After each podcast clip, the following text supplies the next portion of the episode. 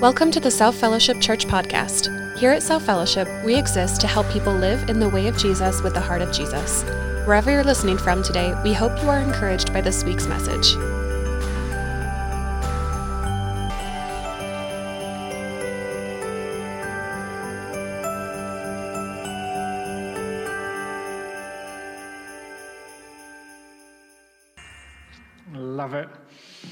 Beginning was the Word, and the Word was with God, and the Word was God. He was with God in the beginning.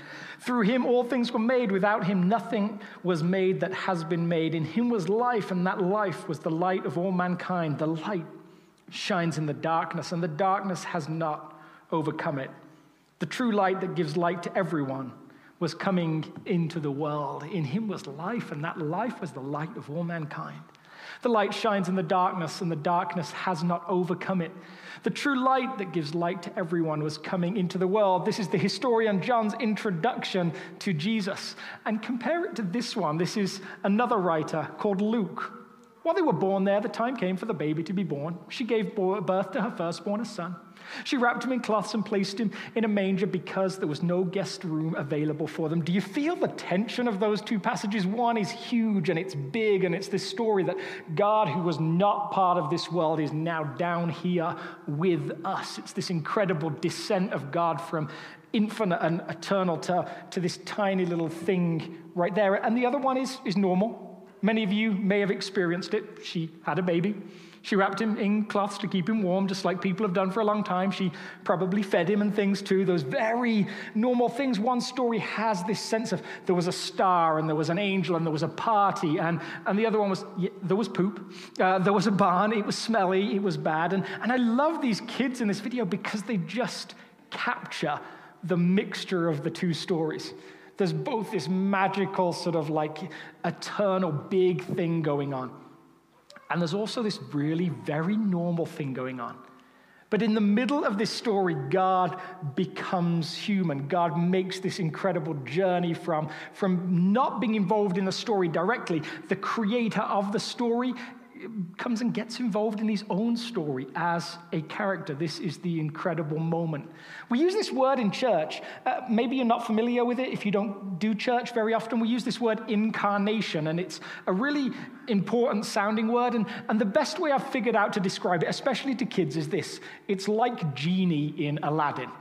So, if you've seen Aladdin, the movie, this sounds sacrilegious, scandalous, but it honestly is the best way to understand it. Because Genie has this moment, the big blue guy has this moment where he says, phenomenal cosmic power, itty bitty living space. He goes from being able to do anything he wants to being trapped in, in, in a small place. Now, the reason it's kind of a scandalous way of describing it is not because it's bad, it's actually because it's so, so close to what actually happens. The God of the universe goes from being up there, being able to do whatever he wants, to, to being down here. And he turns up in this incredibly strange place, a stable in Palestine 2,000 years ago that smelt bad, that wasn't ideal.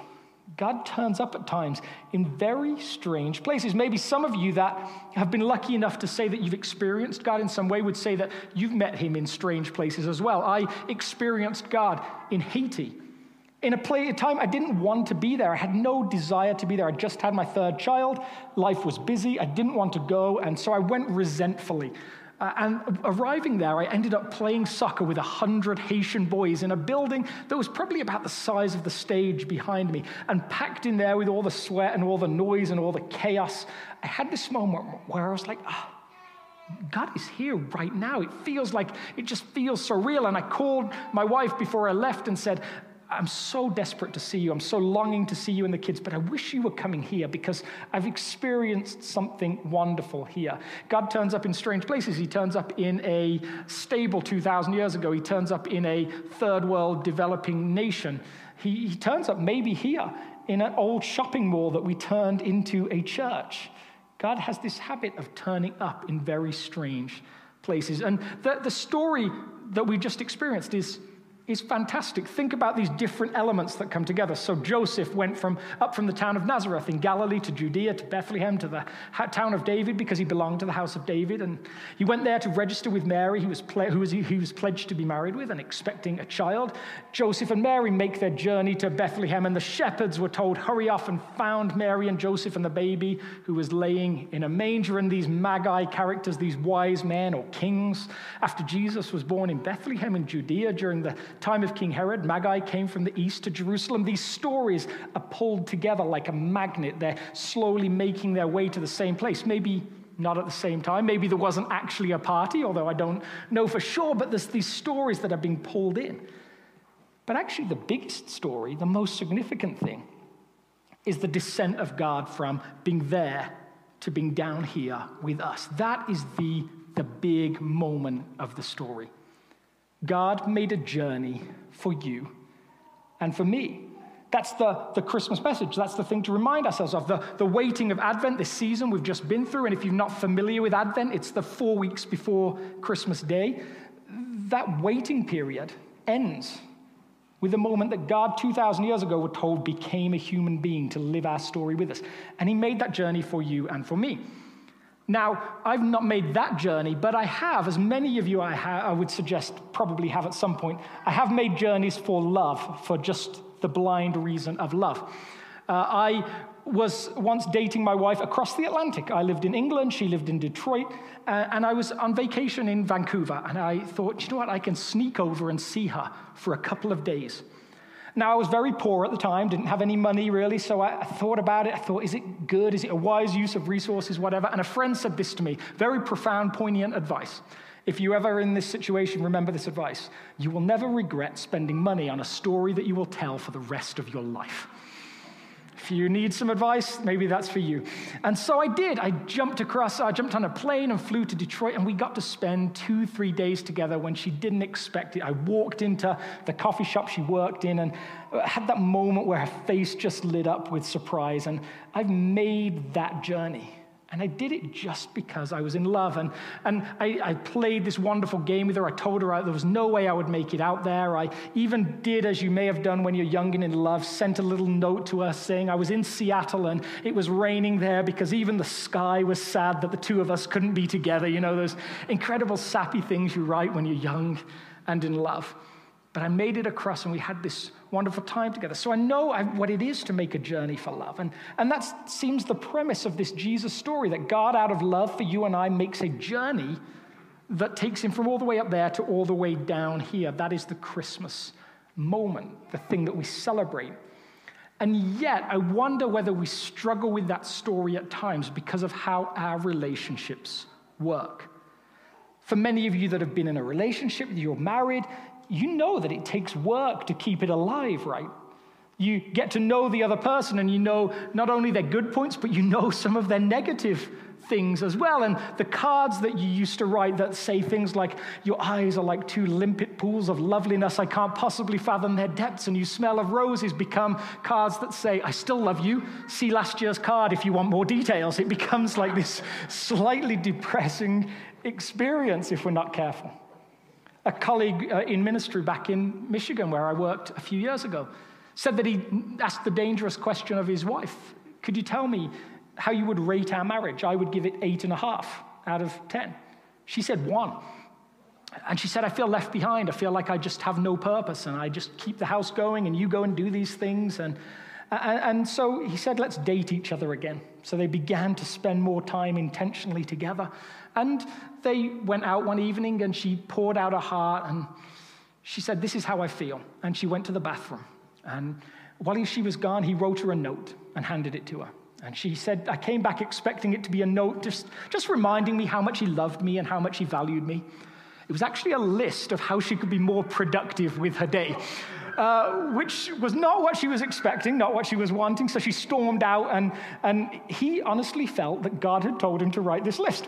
Uh, and so as she stormed out, she somehow knew this, and she looked back at him and she yelled, Oh, by the way, that was not God talking to you. Marriage takes this work, and if you're in a place where it's feeling difficult, where it's, it's hard, That's okay. That's not, a, it's not supposed to make you feel bad. But because that our relationships look like that, because we see the weaknesses in the other person over time, I wonder if it affects the way that we think God thinks about us. See, I would suggest God made a journey for you so that he could journey with you. God actually likes being with you. I think there's this sense that we think that the Jesus story is about one moment where God comes and does everything. But it's actually one moment where God comes and does something so that he can spend life with us, so he can be with us on that journey of life. If you know nothing else this Christmas, I would actually like you to know, and it sounds insignificant, I would actually like you to know that God likes you. There's all these stories all the way through the Bible that tell us God loves us. That's very important. He does love you very much. But when we're talking about love and we know that God is love, it can seem a bit like an obligation, like something he has to do. But to know that God likes you with all your quirks, all the things that make you you, is important. He made you and he values you. I think I find that hard because well, I know just how irritating I actually am. I have to spend all day with myself. It's just as bad as you could imagine. I never shut up, even in my own head, so I'm stuck with me. And I know all the ways that I irritate myself, and I suspect you probably do as well. Something happens to our psyche as we grow up. We go from being kids that believe everybody likes us to slowly questioning who, what do people think about us? And I wonder if that happens to even those of us that say that we're following Jesus on a journey, that we're involved with him day to day. I wonder if we just question does he really like me? I would love at this Christmas season for you to know that God loves you and he likes you. This is a passage from Psalm 139. How precious are your thoughts about me, God? How vast is the sum of them. Were I to count them, they would outnumber the grains of sand. And when I awake, I am still with you. This writer talks about his journey with God as, as almost one of young lovers waking up, and the first thing that he thinks about is God. And he says that the, almost the first thing that God thinks about, if he ever slept, was, was me. They have that sense of relationship. God's thoughts about you are vast. If you were to number the grains of sand, it wouldn't equal the number of times or ways that God's, God thinks about you. And think about how many grains of sand that is. Think about every golf course and the sand traps. Think about every ocean bed. Think about every beachfront. That God thinks about you and He loves you and He likes you. I would love to create an opportunity for this Christmas season in the midst of singing. And weren't those guys incredible? Just the voices and just the band together. It's just such a joyful time to sing. But to create this invitation for you how will you respond to God's invitation to journey with Him? Maybe that's something that you've never been asked before. You've never thought about life with God as a journey. Maybe you've heard phrases like you should invite Jesus into your heart or things like that, and that language is fine, but sometimes it can make us think that all God is interested in is being small and inside us or something like that. But, but the idea that God is desiring to journey with you, to walk step by step, to lead you on a journey through life, that He wants to give you the power to live a different kind of life. Isn't that important at Christmas? Maybe you're already on that journey, but 2020 has made it difficult, and you're like, I, I don't even know what that looks like now. Maybe you're doing great, but there's new ways for you and God to partner together. I would love to create space in this service to invite you into that. There's this wonderful phrase in that story that we just read. But Mary treasured up all these things and pondered them in her heart. I always used to give that song, Mary, Did You Know, a really hard time. You know the song, and it seems really polarizing. Some people love it, some people hate it. And I always used to say, Of course she knew. It's in the Bible. She knew. But over time, I've started to wonder if I'm right. Because I've started to question, well, what did she know? She knew that this child was going to do something incredible. She knew that on some, in some way, on some level, he would save the world, but she didn't know it involved crucifixion. She didn't know that it involved resurrection. She didn't know so much of what it would cost her. She knew bits, but she's left pondering these things and wondering who this child is that sits in front of her. And I would love us to do the same, to just spend a moment pondering and maybe asking again, for the, maybe for the first time, who is Jesus? And if he is really who he said he is, how does that change our life? How does that change the world around us? I love this child actor. I just think she nails that pondering expression. And she's young, but Mary herself was 15, 16 years old when Jesus was born. Mary and Joseph, in some ways, were just like the rest of us when we have kids, just kids figuring out how life works. And yet, this story just becomes huge and big and it changes the world around them.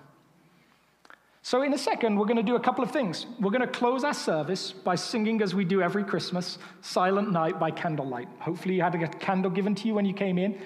And in a few minutes, as Aaron comes and leads us in a, another song, Oh Come, Let Us Adore Him, I'm going to come over here and I'm going to light this center candle. It's called the Christ candle. It's the moment that the waiting ends and we celebrate Jesus' birth 2,000 years ago.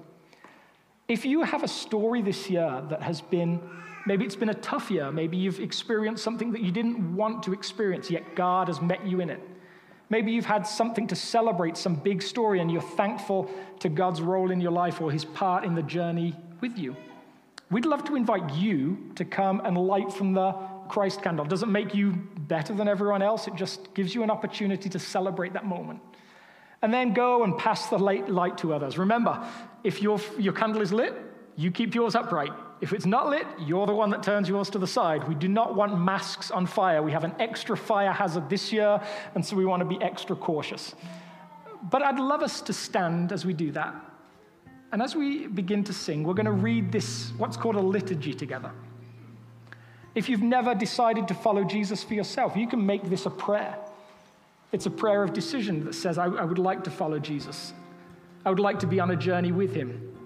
It's a moment of recognizing that this child came into the world to change everything about the way the world worked, to give you new life and relationship with God. So let's read together. God, we, we ask you to make our hearts clean, that they may be worthy to become your dwelling place. We want to find room for you. Come and live with us. Thank you that you turn up in strange places. Thank you that this is possible because of Jesus. Amen. If God is working in your life through this ministry, join us in reaching others by partnering with us today.